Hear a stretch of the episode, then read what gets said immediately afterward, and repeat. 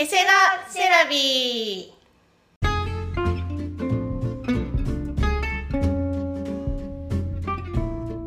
この番組はセラピストことみとカラーセラピスト津川が日常のあれこれをセラピスト目線や個人的な意見をお話しする番組です。よろしくお願いします。はい今日のテーマは何でしょうか？はい今日は7月4日火曜日の配信です。はい。この日はなんとなんと。私の誕生日です。つぐちゃんおめでとうありがとうございます。ございますお誕生日。はい。すごいね。すごいんですそのか日に配信ってすごくない？それはちょっとびっくりしました。だって火曜日って別にここ狙って決めたわけじゃないのにさ、そうそうそう。たまたまね。ねうん。はええちょっと待って。い。そんなんやったら私の誕生日火曜日やか？今年 後でみんなこうこっそりこう見てみて。おめでとうございます、はいありがとうございます。素敵な日にはい。はい、でまあ誕生日なので、う一応自分の誕生っていうところも加味してで、うん。今日実はあの夏至の日なんですよね。収一応収録日が夏至の日ということで、なんか太陽のエネルギーも一番強い日で太陽の誕生日とも言われてるらしいんですってあるところでは、ん、うん。なのでちょっと誕生っていうところに焦点を当てて話してみたいなと思って、うん。で最近というか私、えー、と胎児記憶？うん。赤ちゃんとかは大好きでそれ赤ちゃんがどうやってできるんだろうとかうん。その胎児ってどういうふうな考えてるんだろうっていうのが昔から結構興味があってですね。ああなるほど。でで最近その結構胎児記憶ってご存知の方は知ってると思うんですけどでもまだまだ知らない方も多いと思うんですけど、それであの日本ではあの池川明先生っていう産婦人科医の先生がいらっしゃって、でも何千人っていう子供に対して赤ちゃんの時の記憶とかお腹の中にいる時の記憶とか、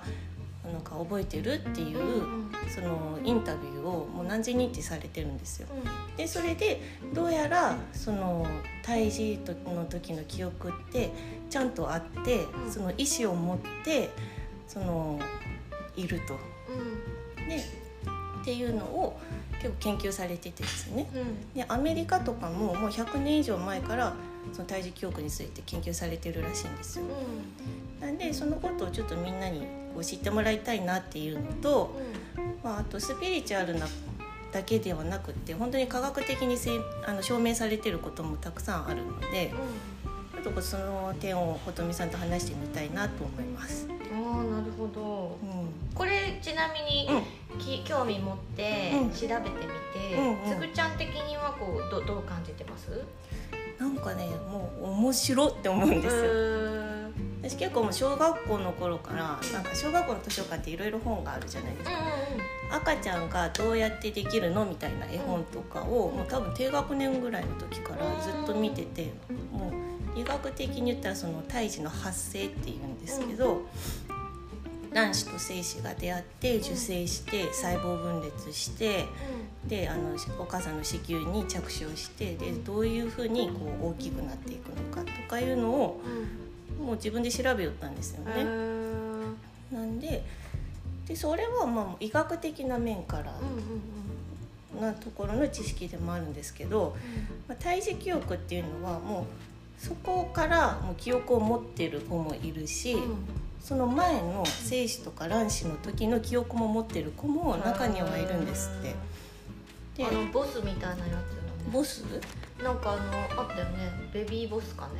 あそうそうそうがなんかそう生まれてくる前のそうそうあそうですそうです。アニメーションやけどね、うんうんうん。うんでなんかね、えっと、胎児記憶をね大人になったらもう忘れちゃうことがほとんどなんですけど、でも中には持ってる人はいてで大体100人に1人ぐらいパーセントぐらいはあるって言われてます。でまあそれで一番何がね喋りたいかっていうといっぱいなんか面白いことがあるんですけど。うん。うんどうしようかな何をしゃべようかな。なんかねお腹にね来る時って全部赤ちゃんはね自分で決めてくるんですって。うんうんでえっ、とでその最近あのそのとこの話とはちょっと別でブループリントっていうやつも私もちょっと見てもらったっていうのもあってブループリントっていうのはみんなご存知ですかね？なんか知らない人もいると思うんですけど初めにそのお腹とか自分がその物体としてできる前に魂がまず作られるんですって。で魂ができてその人生のシナリオを自分で考えて書くんですってでそこの表現っていろいろあるらしいんですけどで人生のシナリオを書いてじゃあどの時代の地球に生まれるか。そしたらその生まれるって決めたらじゃあどのママとどのパパから生まれるか。っていうのを決めてで最後に自分の体をどういうふうに作るかっていうのを決めるっていうのがブループリントっていうのがあるらしくって。でそれを神様に言うんですね。でいいよって言われたらそれを持って生まれてくるけど大体の人はお産の時に忘れちゃう。忘れる仕組みになってるっていうので生まれてくるとやっぱ低酸素状態になったりとか、お母さんのそのホルモンがとかってこう出たりするっていうので忘れる仕組みができてるの、なんで忘れるかって言ったらその生きていく上でそれを自分でまた発見していくっていう課題がその生きるためのその面白さであり自分での課題じゃないですけど、って言われてるっていうのがあってへえと思ってですね。かこういうブループリントってもうご存知ですよね。あのね私、うん、長男くんが二十歳なんですけど10だけ二十歳だっけ16年ぐらい前4歳ぐらいやったかな。本当にね話し始めてなんかいろんなことがしっかり話せるようになってきたぐらいの時に、一緒にお風呂入ってる時にあのその長男くんが、うん、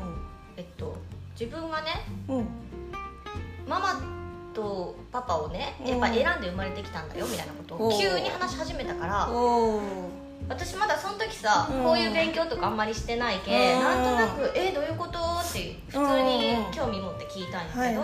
そしたら「空にまだいた時にね」って。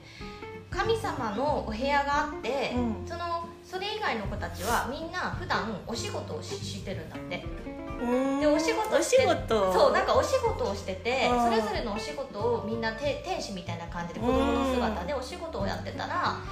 なんかそのやればやるほどチケットがもらえるって。でそのチケットを持ってなんか集まったら何枚とか分からんけど集まったらそのチケットを持って神様のお部屋に行ったら神様が「あチケット集まったね」って言ってくれてでその大きなテレビみたいなスクリーンにその人間界を映し出してくれるらしい。でどのお父さんとお母さんがいいってちなみにここら辺ここら辺ここら辺みたいな。で神様チケットがたまったら体験しに行けるって言って体験するんだ。そのチケットは体験できる県なんよ。体験の県っていうことを喋り出してくれたけおっとこれはなんか面白いぞと思って15年前よ。まだねやっぱ YouTube とかも流行ってないし、はいはい、やっぱ知識的に4歳ぐらいやけ、うん、何かから学んだっていうわけじゃないってもう直感的に思って、うん、あこの子なんかそういう記憶あるんだなと思って、うん、でそれでそれでって言っても聞き始めたら、その体験チケットを使って、このお父さんとお母さんのとこにじゃあ行ってみますって言ってスクリーンに映ったお父さん、お母さんのとこにピューって魂降りてくれて、で。それで一緒に過ごすんだって、だからもしかしたら結婚されてる夫婦かもしれないし、まだ結婚はしてないけど一緒に付き合ってる彼氏彼女かもしれんけど、そこのもとに実は、自分たちは見えんけど、子供の魂が一緒に生活してる、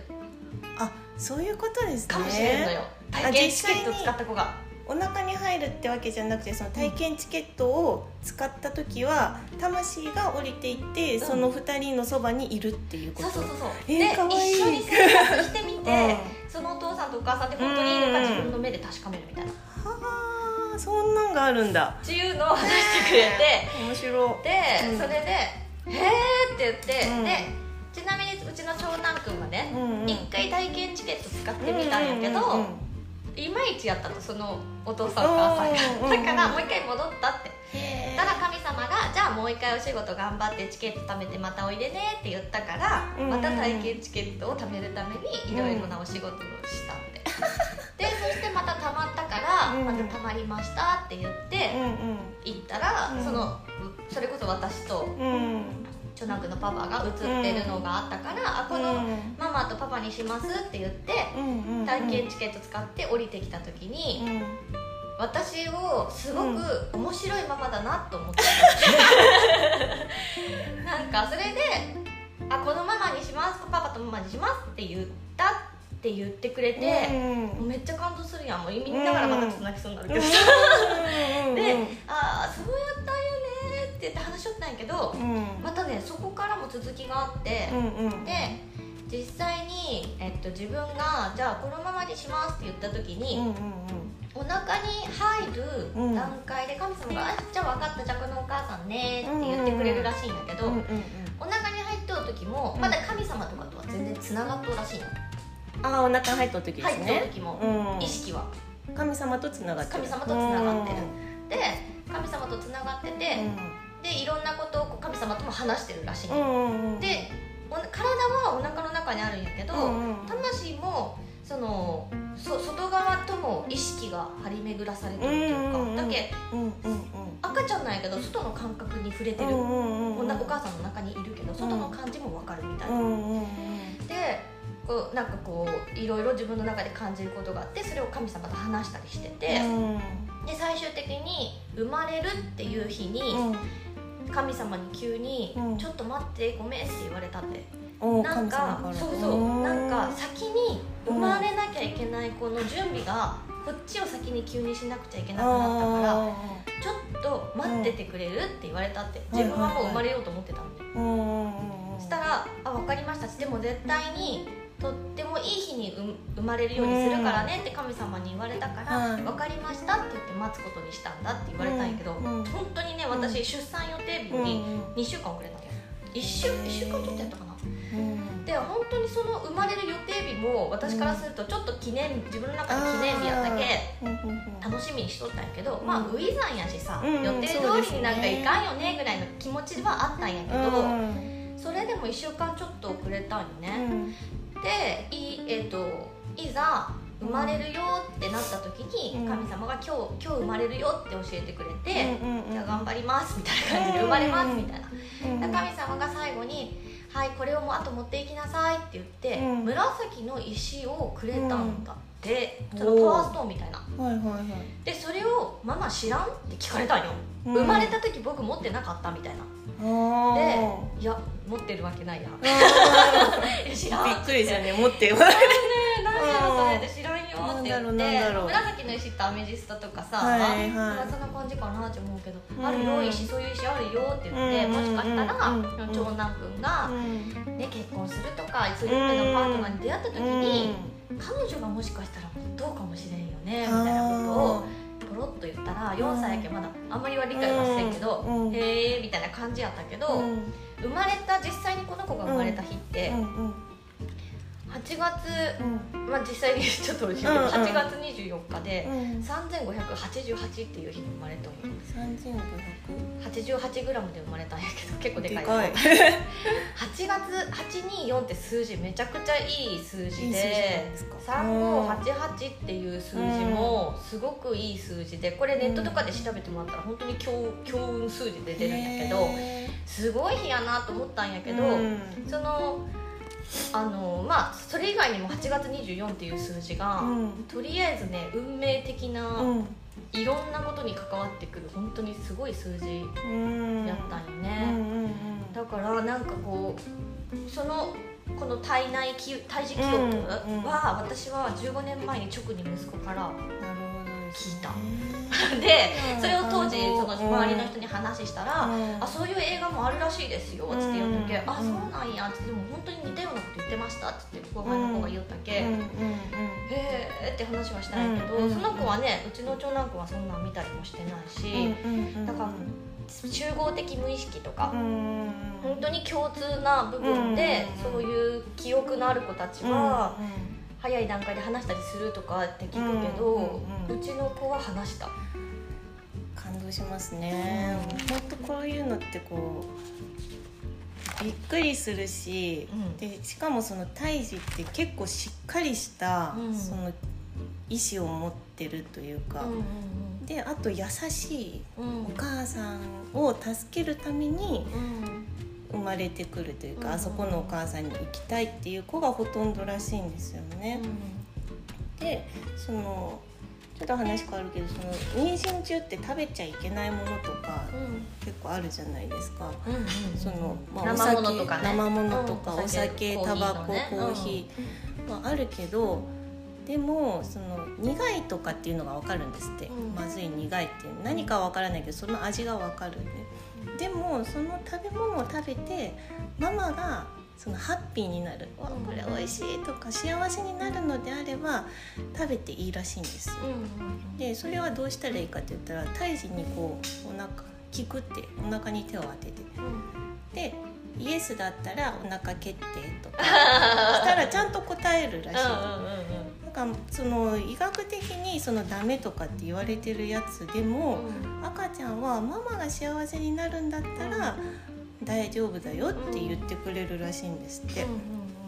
ただそれを受け取るママがその感性がぶっ壊れてるとそれそもそもそれも成り立たないって言われててその感性っていうのが壊れてる状態っていうのは人の話を聞きすぎる人なんですって。で自分が何をやったら嬉しいかとか悲しいかとかじゃあこれをしたら嫌なんだったらじゃあ本当はどうしたいのって言ったらわからないとかっていうことになると胎児との交流もできないっていうのでその胎児はそのお母さんの感性を磨くっていうその練習をさせてくれてる存在でもあるんですって。うんしいなと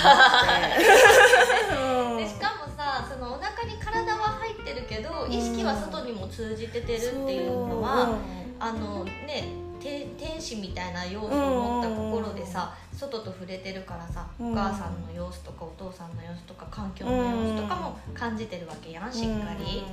だからそういうの胎児に良くないよとかさいろいろ言うやんね、うん胎児にいい影響がとか言うけど実際そういうとこむなんていうかな。む無理してうん。意識せんでも同じ大人の感覚うんみたいなうん一人の人間として感じてくれてるんやなと思うとなんかうん。ね優しくもっと接すうん。自分にも優しくできるうん。なんか責任感がすごくなるよやっぱお母さんってお腹に赤ちゃんとそうですね。自分がちゃんとしないとってなるんですよね。で食べたらいけない飲んだらいけないうん遊びに行けない人混みは良くないとかさうん。ねうん。なんかいろいろあ運動しなきゃとかさ、自分がねなんかしたばっかりにこんなんじゃ思いたくないとか思ってしまうけど、うん。そんなんじゃなくて一緒にやってくれてるって思えたらうんまた心も少し楽になるんじゃないかな。そうですね。ね。本当。なんか私はその出産の経験がないので本当にその中に入った状態で、うん。そう体調の変化とかそういう感覚の機微っていうのがわからないんですけど、ただその赤ちゃんっていうのはもう本当にこう優しくてもう一人の人間としてのしっかりとした意思があってでただその発達の段階でうまくしゃべれないとかその伝える方法がないとか体が自分でこうご飯をすぐ食べれないとかっていうのはどうしても手がかかるからでもそこでなんか一緒にこう成長していくんだろうなっていうのをこうんの胎児記憶とかをちょっと勉強したら思いましたね。うん。ででその生まれてからその言葉が喋れるまで大体23歳じゃないですか。でそれまでに右脳あ左脳がの発達が遅いんですって。で右脳が先に発達するから喋れない時でも赤ちゃんはその親とか周りの大人に対してちゃんと意思を伝えてる、でそのベビーシュアっていうのがあるらしいんですけど、うん。知ってます？知らない。でなんかもっと食べたいとかってういうのをこう両手をねこう合わせる、あの指と指を合わせるってこれが「もっと」っていうらしいんですって、へー。で食べたいっていうのは口に口に手を上げうんやるとか、うんでそのあと胸のとこをこうサワサワサワサワこう触るっていうのはなんか助けてほしい時とか、自分が歩きたいところになんか物があってどけてほしい時とかってその前でこうサワサワサワって触ったりするとどけてっていう合図らしいんですって。それって無意識にやってるってこと？そうです。だけどその全体的にその研究されてる方がいて、大体の赤ちゃんがそういうのを共通してると、っていうベビー手話っていうのもあるらしいんです。なんでその言葉にはできないけど身振り手振りで伝えようとしてくれてる。っていうのがあるらしいんです。もっと食べたいとかしようとかな。ね、もしあの赤ちゃんとか子供さんがねいてまだ会話ができない状態であればなんかぜひベビー手話とか多分検索したら出てくると思うのでそういうのを知っておくとやっぱ全然こう未知のものじゃないですか赤ちゃんなんて。こっちからわざわざ、こういう時はこうしてねって教えるんじゃなくて、そもそもその子たちがやってる動作が、もうすでにそれが出来上がっているものだからこっち側が逆にそれを知っていくっていう感じ、うん、そうそうそう本当に手話みたいな感じで、ね、そうですそうです、っていうのが分かるともっとこうコミュニケーション、コミュニケーションができるじゃないかなと思って、やっぱなんかもう辻褄が合うんですよね、なんか聞いてると。でまた生まれたての赤ちゃんこう見たらなんか宇宙とつながってる感じもするんですよね。なんかあなんかすすいません。私のかんすごい感覚的な問題なんですけどああみたいな。そもそもつぐちゃんが宇宙人やけね。あそうそうそう宇宙人です。そうそうソウソウルナンバーでね。33番って宇宙人なんですけどそうっていうのでちょっとねつらつらとあちょっと話しすぎてしまいましたけど一応なんかこうね皆さんこうお子様とかがいらっしゃる年代の方がね多いので、でまたちょっと今日誕生日っていうのも絡めてちょっと胎児教育についてお話しさせてもらいました、はい、すぐちゃん今日誕生日で、はい、お仕事してチケット使って、はい、お父さんお母さんを見て生まれてきたんだなと思ったらどう思いますか？どうなんでしょうね。でも選んだんでしょうね。多分やっぱお母さんのこと助けたいと思って、生まれてきたんだろうなと思います。やっぱお父さんの影あんまりないんですよね。あんまりないんですよね。そんなことないけどね、うん、実際おお父さんのことも大好きだった子供らしいんですけど、だけどまあ今ね今あることに感謝をして、はい。うん、でまた赤ちゃんとねいろいろ触れ合える機会があればいいなと思います、うん、まあ、この日お誕生日なんで、まあ、素敵な一年にしてくださいね、はい。ありがとうございます。ありがとうございました、はい、いつもご視聴ありがとうございます、はい、では次回7月の、はい、11日火曜日ですね、になります。はい、はいいつも聞いてくださってありがとうございました。さようなら。